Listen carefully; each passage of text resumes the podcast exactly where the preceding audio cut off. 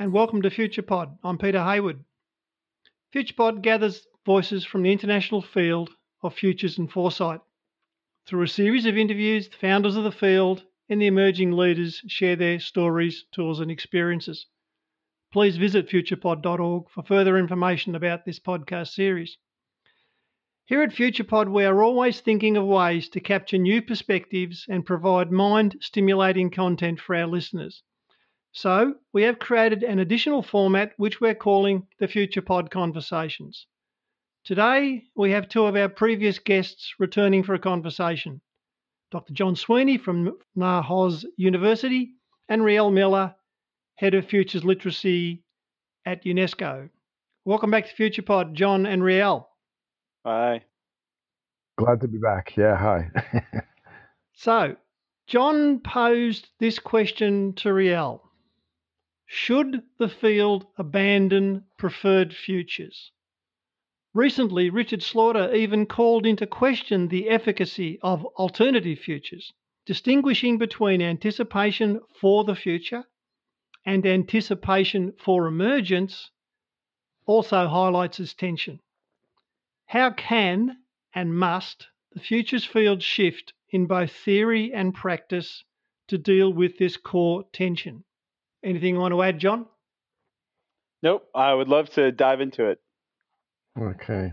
Yeah, that's a it's it's a fantastic uh, topic. And uh, just this morning, I was on the the, the line with uh, colleagues in the UN system, where, where we're leading kind of a, a change in, in in competency and capability. And it occurred to me, and and this this might this might not actually have that much historical accuracy in the way things went, but in, in my mind, it, it looks like this is that the debate over people learning how to read um, one of the reasons, at least uh, my recollection, is that people say, well, that way they'll be able to read the Bible. Yep. And yes, indeed, yeah, you'll people be able to, if, if they can read themselves, they can read the Bible.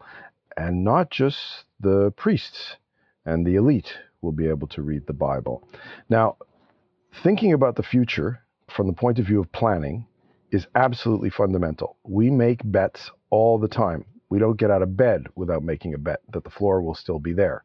So, you know that's that's something that is not going to disappear or be reduced in any way shape or form the question becomes do we learn to use the future in many many different ways and let me just add the, the point that's also i think relevant to the reading metaphor which is reading is an expression of of, of something that is universal to most humans our capacity to speak a language.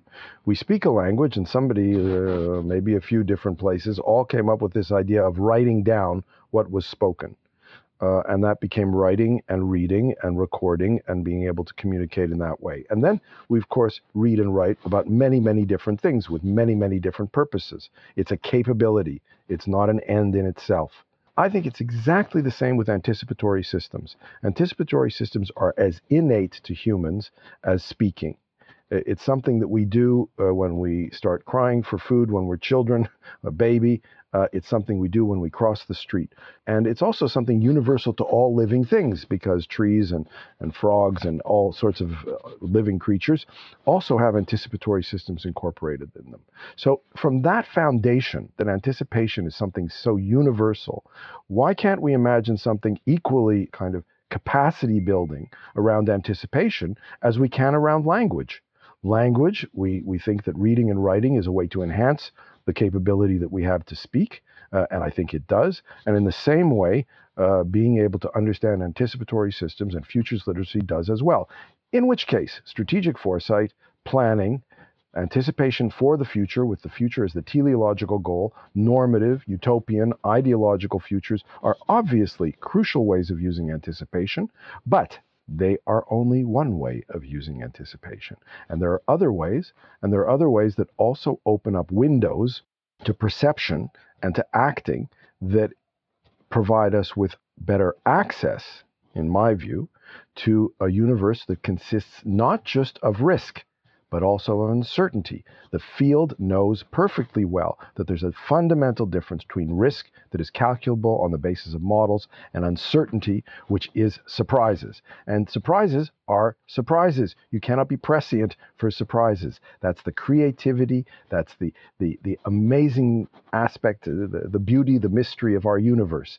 Uh, and being able to encompass both planning, anticipation for the future, and emergence of and novelty, anticipation for emergence, is something that, that you wouldn't you wouldn't say, and some people might have said, you should only learn to read so you can read the Bible. I don't think so. Sorry to, to get carried away.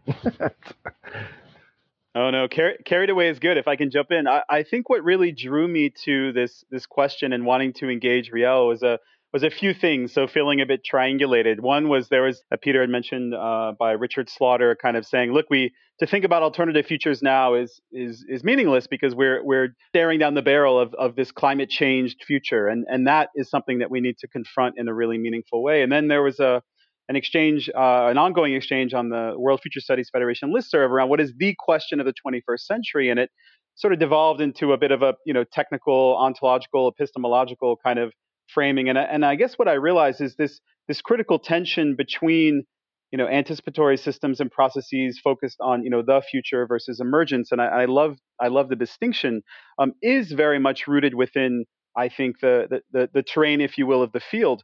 But I also feel like there's a there's a political question there, um, it, and it and it for me it is around agency and around hope, and how do we deal with that tension of wanting to continuously facilitate that, but also, uh, and I think there is a real need to be honest, uh, and and maybe it is an, an honesty that happens in a disciplinary sense with how we engage with with the future and futures, uh, which is to say that uh, we need not fall back into this kind of you know risk management, you know strategic foresight only mindset, but to to be open to that radical possibility space, and and I think in the context of Riel's work to hold that possibility space open, um, and so I think that was something that I had had seen play out in certain conversations. But of course, now given the the crisis that we're all dealing with in different ways, it does seem incumbent upon us to to hold that tension, um, to articulate that tension further, and to really uh, maybe even play with it, if you will, in the sense of an infinite game that it that it keeps going and it remains open. Yeah, uh, John that, and Peter. I mean, you, you you both know how crucial it is to be able to to make this pluralism, if it will, or this multidimensionality meaningful and accessible. But you know, we also understand that these are things that are related to power and they're related to habit and they're related to expectations and the way we construct our sense of security, our sense of hope, our motivations. And I think quite difficult to let go of something that's been successful or seemed successful. Industrial society seems wildly successful from many perspectives. Uh, and all of the, the habits and institutions and the systems that get reproduced through language and, and relationships and the, and the, the ongoing creation and renewal of relationships in, power structures and systems and in, in habits. All of that gives us gives us a sense of security but it's also why I've got two metaphors in my mind two images in my mind. One is the the paradigmatic one related to flat earth round earth and the other is the walking on two legs or seeing with two eyes issue. And and I think John, the, the issues that you raised for me are entirely about transitional uh, issues that, that, that that we need to address in terms of that paradigmatic shift and in terms of that practical process of of enabling the you know stereo vision as it were. So on the paradigm side, it's so hard uh, to change our monsters, to change our fears, uh, to to go beyond uh, the the sense of security that was manifest, let's say, in the post-war period, moonshots and Manhattan Project and D-Day and those mass production and consumption and all the things that that seem to be so reassuring and providing us with a regime that looked like it would uh, last forever.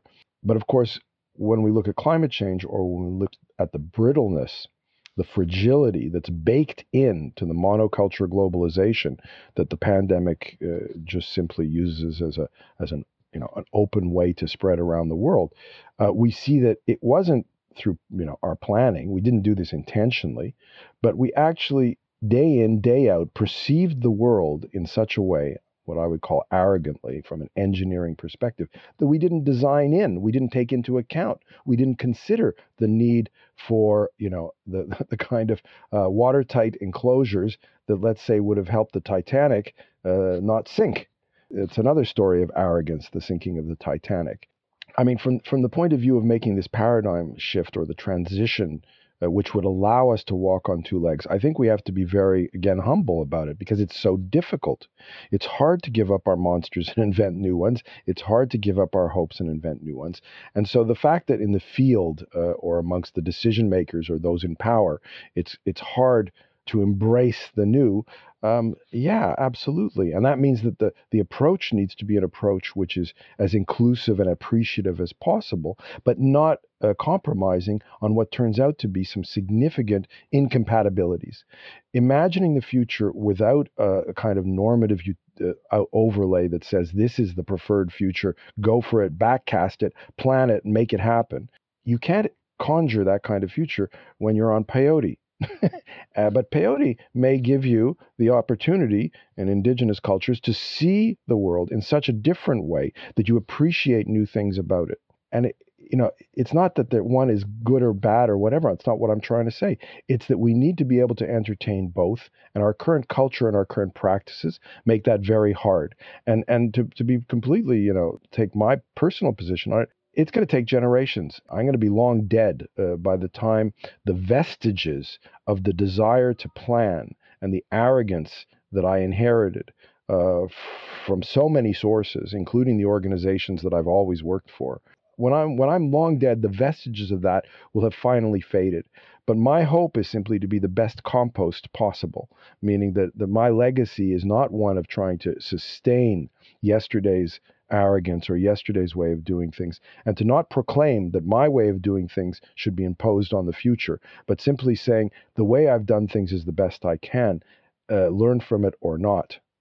Yeah, I really, I, I, really like that. Well, the variety of framings there. I, I guess I'm wondering. It, it seems to me that there's as many complications, you know, envisioning those futures on peyote as with envisioning them with a, let's say, a group of flat earthers. And and I, I, do think that maybe part of the issue, and I, I, think what you've articulated is this this monoculture fascination or even pathology with with confusing the, the, the process for the product and needing to put you know a bow and a box around this kind of uh, you know strategic sort of um, you know fascination. Um, and again, I, I, say this to someone now who's an editor of a journal of strategic foresight, right? Uh, but maybe the, the, the vestiges of of the framings uh, are have really come home to roost, and and so the necessity is to maybe take that hard turn. I mean, I I, I see what's happened recently in, in philosophy and political theory with you know the non-human turn and the affective turn, and there really have has been a group who have said, no, wait a second, like we are not going to talk about you know the, the this this rational choice theory is is absurd. We're not going to talk about the individual. We're going to talk about the actant and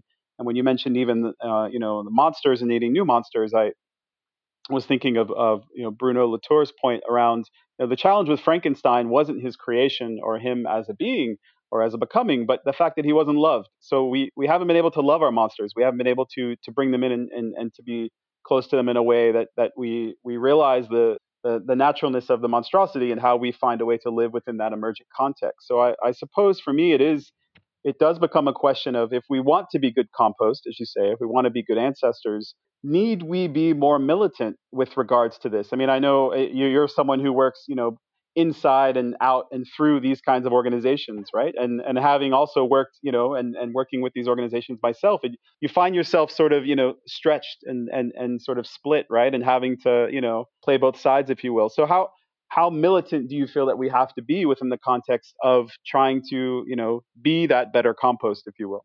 Yeah, yeah, absolutely, John. I mean, it's, a struggle, and and I don't think that there's a, you know, a one size fits all on this one because different organizations, different contexts, as both you and I know, and we've designed uh, and collaborated and worked together and facilitated together in different circumstances. That the way to play it, uh, it differs in, in, in each one. But I, I, think that the from the point of view of being on, you know, I'm so I'm on the board of the World Future Studies Federation and formerly on the Association of Professional Futurists and all the rest. And I think from the point of view of the profession, I think defense dropping the defensiveness would be good, and not feeling that it's a a, a loss of uh, status. Uh, or dominance, uh, to realize that foresight, strategic foresight, normative images of the futures, uh, the scenarios we generate particular types of anticipatory systems and processes, and that scenarios are really symptoms, and they're mostly throwaway symptoms uh, of of current, you know, of, of, a particular circumstance and a particular set of anticipatory uh, goals. Reasons for thinking about the future and methods for thinking about the future, because I think that would allow us to to establish the field. And I guess in some ways I have a very ambitious, but on the other hand, kind of more modest than uh, than world changing uh, but it seems to me that uh, both for practitioners, but also for the field as a whole, meaning humanity's understanding of anticipatory systems and processes, from the peyote to the you know uh, uh AI uh, projection, that those all of those different epistemic tools that we have, but also the, the variety of purposes that then allow us to put tool and task together, um, that, that all of that should be embraced. Uh, and that by embracing all of that, we could develop a lot of good research programs. Those research programs would support practice and community engagement. I mean, I'm a strong believer in the in the in the, the, the classical uh, three part purpose for uh, institutions which create knowledge, which is to in, innovate and do research, to teach and spread learning, but also to engage with the community. And so, if we can imagine, uh, and this is what the UNESCO chairs are really about, at least in, in, in I think in, in the aspirational side, is is to say we create an, a really vibrant and living, not static and you know uh, kind of trying to dominate uh, approach, but one that says future studies is about anticipatory systems and processes. We need a huge range of disciplines uh, to be able to study that, to be able to learn and teach about it, and to be able to engage the communities so that we can develop futures literacy as, as a universal capability that everybody should have access to. Because, and this comes to the to something that's I, beginning to resonate more and more, which is why should we leave it up to the folks, you know, uh, Philip K. Dick and uh, uh, Blade Runner, uh, or uh, The Economist, or the New York Times, or whomever has produced an image of the future um, to generate people's images of the future? It's a democratization issue par excellence, in the same way that reading and writing was. It's a capability every human should have. Can I just jump in with a point here because I'm curious? Because I mean, what I'm hearing is again using my language is, is the notion of the paradox of what we're talking about. There's both, and and I'm talking more about the personal rather than our field or our, or our professional vocation, but people a sense of agency and purpose about me creating a future I prefer, and the paradox of that when I'm moving into a future that possibly through my preferences is becoming less and less knowable puts me in this kind of paradox of identity, the paradox of my agency. It's not that I don't have it, I don't have great agency, I'm just not sure. And I'm wondering how what you know what you're what you're calling for, Riel, and I don't disagree with it, is is is also going to put tremendous challenge on people and the way people are, if you like, see themselves and see their purpose in life. Because for many of our people, they have to make a living in organisations that want the future to be knowable and certain and plannable. And to some extent, they have to satisfy that that group of people. At the same time, they probably fully understand that the future is moving rapidly into ways they can't imagine. So, how do we allow that to also be part of the conversation? Peter, I'm, I'm, I'm I mean, I've you know, there's no there are no there are no simple answers as I said, you know, to in the discussion with John and I and our experience and your experience too, is is that we adapt to context and the imperatives of the context, and they're not they're not all the same. But you know, as I was growing up, so I was living in Washington D.C., Canadian originally, but living in Washington D.C. in in the late '60s. Um, the you know the slogans were things like the personal is political, and if you're not part of the solution, you're part of the problem. But the flip side of that for me was that uh, vanguardist thinking um, that attempted to impose uh, a particular vision of the future on people, uh, whether that was a fascist vanguardism or, or communist vanguardism or whatever it happened to be, didn't seem to be a particularly promising way to, to, to make sense of all that. Um, and so that left us exactly, Peter, in, in this kind of in between situation where you want to be moral and, and responsible, you want to be an agent, uh, at the same time as you don't want to determine.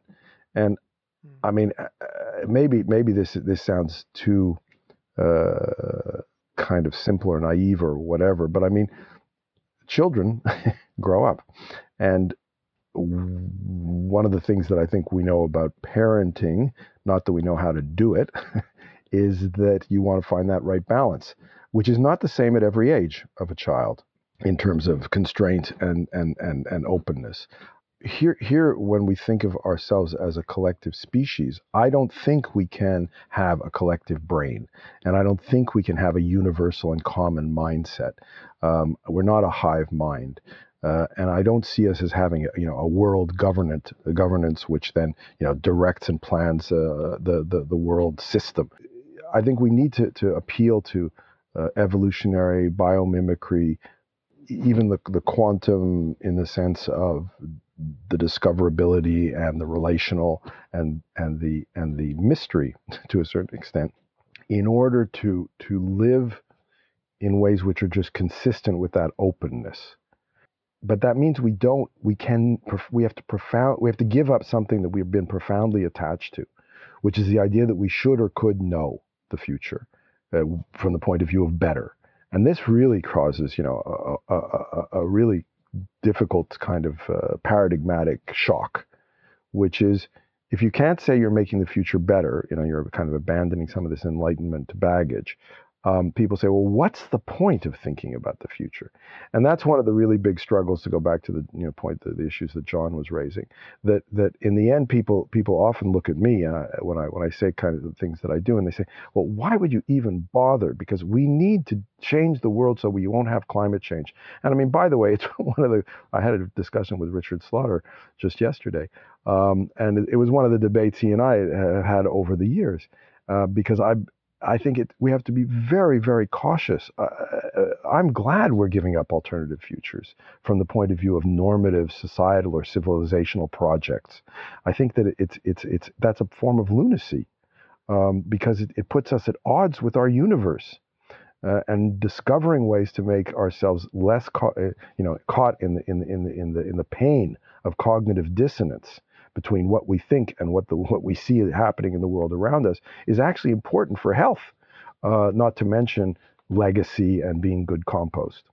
Yeah, I think so. From my perspective, I, I, I guess circling back to this point around, you know, let's let's let's take take the moment, right? You've got lots of organizations confronting the uh, radical uncertainty of of you know a variety of crises, and you're precisely seeking out some you know assistance right? Some some mitigation. So you you post a job call for a futurist or you you know post a job call for some kind of consultation. And then you know you sit down at the table and in that first meeting it's precisely this conversation not around well yeah this is not going to ensure that that you're going to you know be able to make your strategy uh, you know more robust or that you're going to be able to find the way to survive and thrive. But uh, precisely back to i think the the point is to to be able to embrace that paradox and to be able to own that complexity and to be able to fundamentally um, see the futility of, of this sort of you know Newtonian approach to uh, the world as a space. Uh, even though you know for a majority of what we do, Newtonian physics has a lot of great payoff, right? But being to uh, being to be open to the the reality and and the truth of it, I, I suppose from my perspective, it is around having the the wherewithal within the context of of the field to be able to, like I said, to to call into question the spaces where that is the discourse, and then to be able to to try to reposition in a way where it is it's done critically and creatively. And I suppose you know, and and again, given my my rather short time in the field, like it it, it has sort of been ebb and flow, um, the waves of people wanting to do this. Uh, but I think what I what I really like about uh, the movement that Riel has built and is continuing to build is that it it is is aiming to be robust and, and research driven. And but I think that we're also living in a unique moment where we're seeing an explosion within the context of you know indigenous uh, decolonial futurisms and Afrofuturism. And and people who you know come from a design perspective and and have no connection to the field, if you will, or the history of future studies. And and that has brought in a lot of really rich, fresh perspectives. Um, but it also, I, I, guess, stands to create a bit of a, a you know a bit of a gap, uh, potentially a bit of a you know division, if you will. So I guess I'm I'm still wondering like how do we find how do we find a way to, to keep on in a way that's meaningful and, and to kind of play both sides and to, to own that paradox as, as practitioners? Yeah, I mean, again, a lot of rich things to kind of riff off of the product that's being sold sometimes, which is perfectly normal and natural. You know, here's a problem, here's a solution. Can be narrow and effective for the narrow context. But from the point of view of the profession and the field, I don't think it hurts uh, to say, as part of doing a specific scenario exercise, a specific normative uh, activity, pay attention to the fact that you're also developing a more general capability.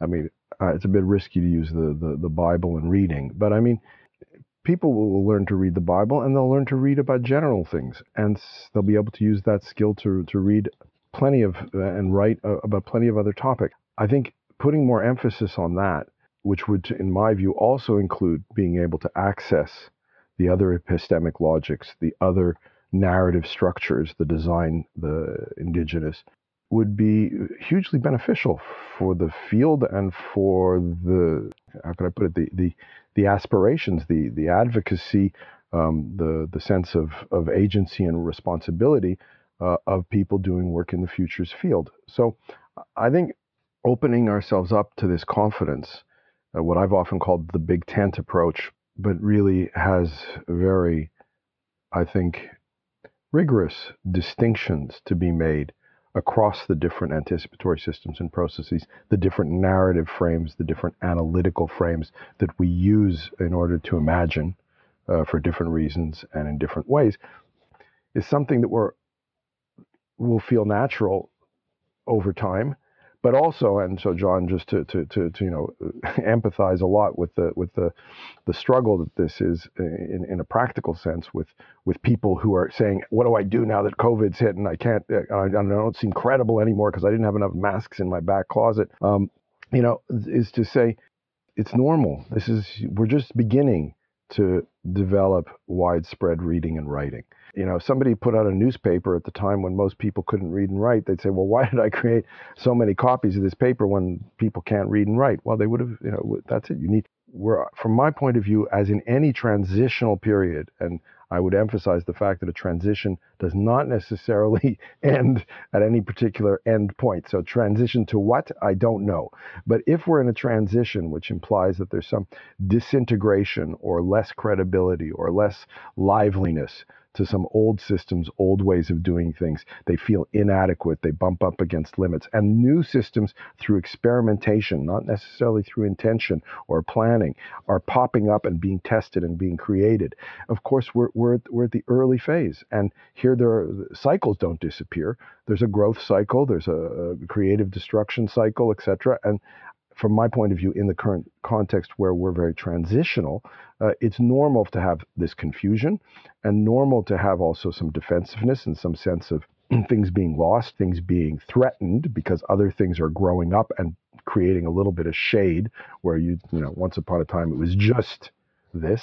And so, I mean, all of this feels relatively normal and natural to me, even if there are days when I go, oh my God, you know, uh, can't, can't we get to down the road a little bit and, and, and make this uh, clearer and easier? But, uh, you know, that's, that's not, reality's never that way. What I'm hearing is that is for you giving a preference for the broadening and, and allowing in the messiness and creativeness of and freedom before we start to codify and if you like, create the next form of this because it's almost in in the kind of radical letting go that we're going to find the beginnings of the new language. The thing I'm curious about not that I'm holding on to the notion of preferred futures, but I'm wondering about does something like holding an ethic and and taking ethics forward into the future. I don't imagine it's always bad or always good, but but are there a sense that ethical considerations have to you know have to also be loosened off in order to to be let emerge? Or no ethics are things that are fundamental that that should go forward into the future? I mean it's kind of a messy question. I apologize yeah. for asking it badly. No no no. It strikes me I, I, sorry peter you, you, uh, to me you really strike a chord and i hadn't thought of it this way. But i mean in some senses so the way i hear it is is you know is this complete relativism and not at all I mean, uh, I'm I'm actually saying, you know, the, the normative future that, that I think is being put forward here is one that's not colonized, right. and that's and, and the gift is to say we want to be solid compost, good fertilizer. Our legacy uh, should be one of uh, harmony, health, and, and and respect and and tolerance. So it's full of values and ethics. Um, but what they do with it is not my business. In other words, I, I, want my you know I want my children to be strong and capable and as and, and, and as able as possible, but I don't want to tell them what to do or how to do it or the way they should live. That's their responsibility. That's what I respect in them. They have that's their freedom, and I think that that uh, when I die, the fact that I liberate them from from from my being alive is also a good thing because it opens up ways for them to be that were impossible when I was there um, and so for me, that this is this is a relationship to the normative future, which is which is very powerful and strong as a living ethic, but is very weak, if if non-existent, from the point of view of predetermining a specific outcome or way of being.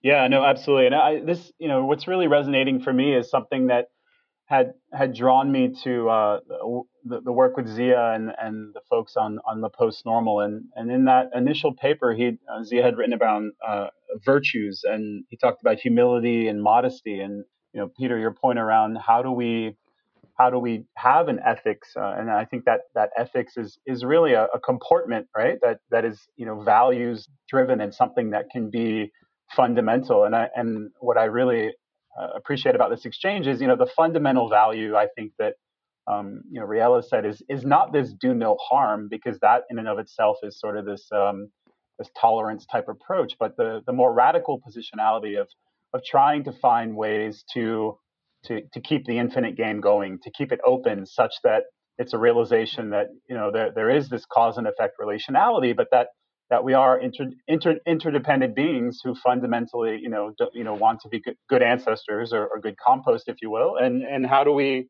find a way towards that that allows that possibility space to to continuously remain open? And I think I think that you know we are we are, if anything, uh, you know, or we, we have been given this you know this moment where.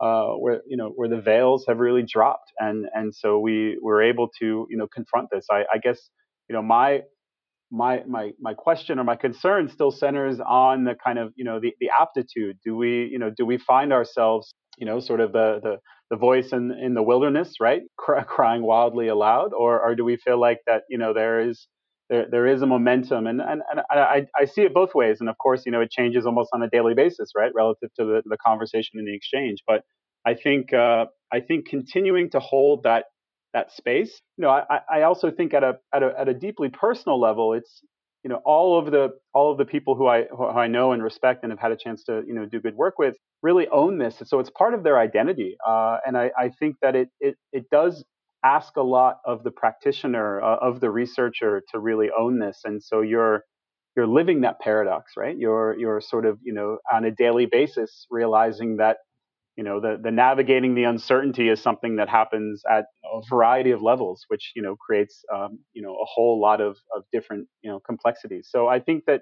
it does ask a lot of someone to be a you know that kind to have those kinds of ethics and to be a practitioner especially in this kind of a moment. Um, you know when you when you see the the flat earthers or the you know the 5g tower burning or uh, even the politics of the us right? It, it it can feel a bit disparaging, like, oh, you know, what, what, who are we trying to be good compost for? You know, as we barrel towards not just the climate change future, but the the idi- idiocracy realized scenario. Um, you know, you, you you still want to hold that space, and I I, I think uh, as a practitioner and researcher, I, I feel that I feel that tension, uh, but also feel the necessity to to have you know conversations like this, which which really affirm the necessity of of that uh, of that those virtues. Can, can I can I echo um, the point uh, that John you've, you've, raised here, which is that it, it can be pretty painful. I mean, I don't want to I don't want to make it uh, Galileo and, and, and Inquisition and uh, burning at the stake kind of stuff, but the toxicity of the current dominant paradigms and, and ways of being and worlds uh, that people imagine is in some senses more evident than ever because that's a cyclical and conjunctural type phenomenon. It gets it's it's more the, the clouds part and you see things, but but at the same time, calling attention to that uh, and disrupting the certainties uh, that that inform the reproduction of that toxicity uh, can be dangerous business and difficult business and feel urgent and of desperate importance. Um, and so managing all of those different imperatives is pretty hard. But it's also, uh, just to put the upside on it, I mean, it's also fabulously exciting. I mean, I do feel that, that and I mean, it was one of the things that made this, this pandemic crisis a bit crazy, which is that what an unbelievable opportunity to point out to people that their image of the future shapes what they see in the present.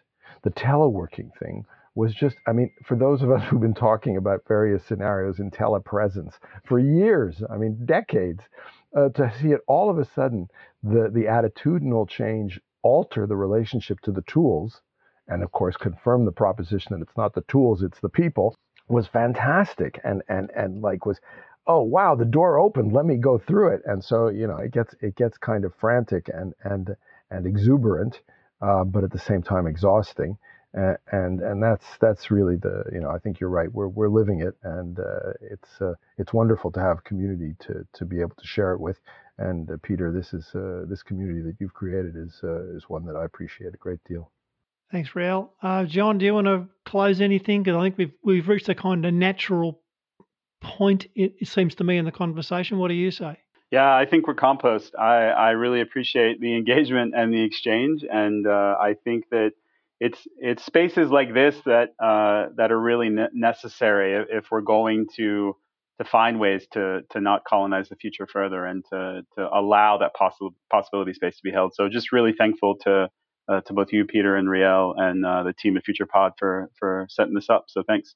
Sort of my last point, just before we do close the podcast, is really in the notion that that you know, and I I don't and I appreciate both you coming on, and this isn't this isn't the last word, it's only simply the first conversation. Um, is there anything you want to add for the listeners who might want to possibly continue the conversation or take it down different paths about how they might put their hand up to participate or or be willing to sort of step into the this very emergent space?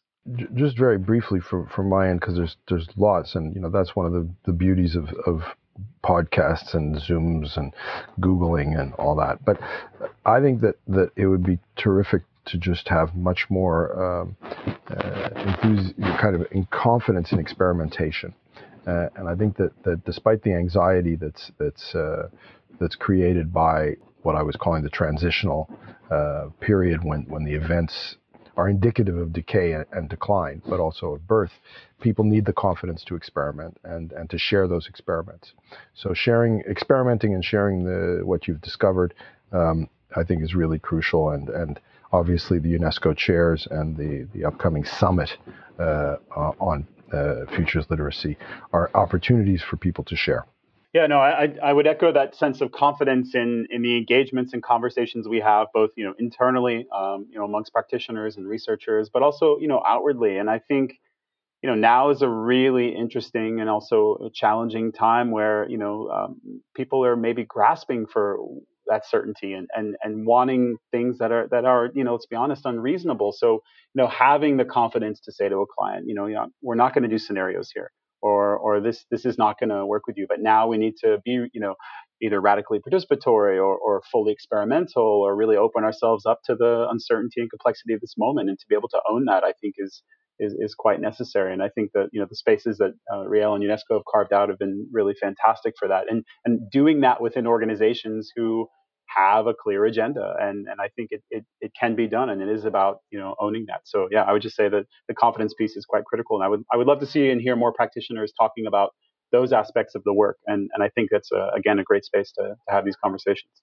Okay, on behalf of the community, thanks to you for taking some time out to have a conversation with yourselves and all of us. Thanks very much. Real pleasure. Thanks, Peter. Thanks, John. Thanks so much.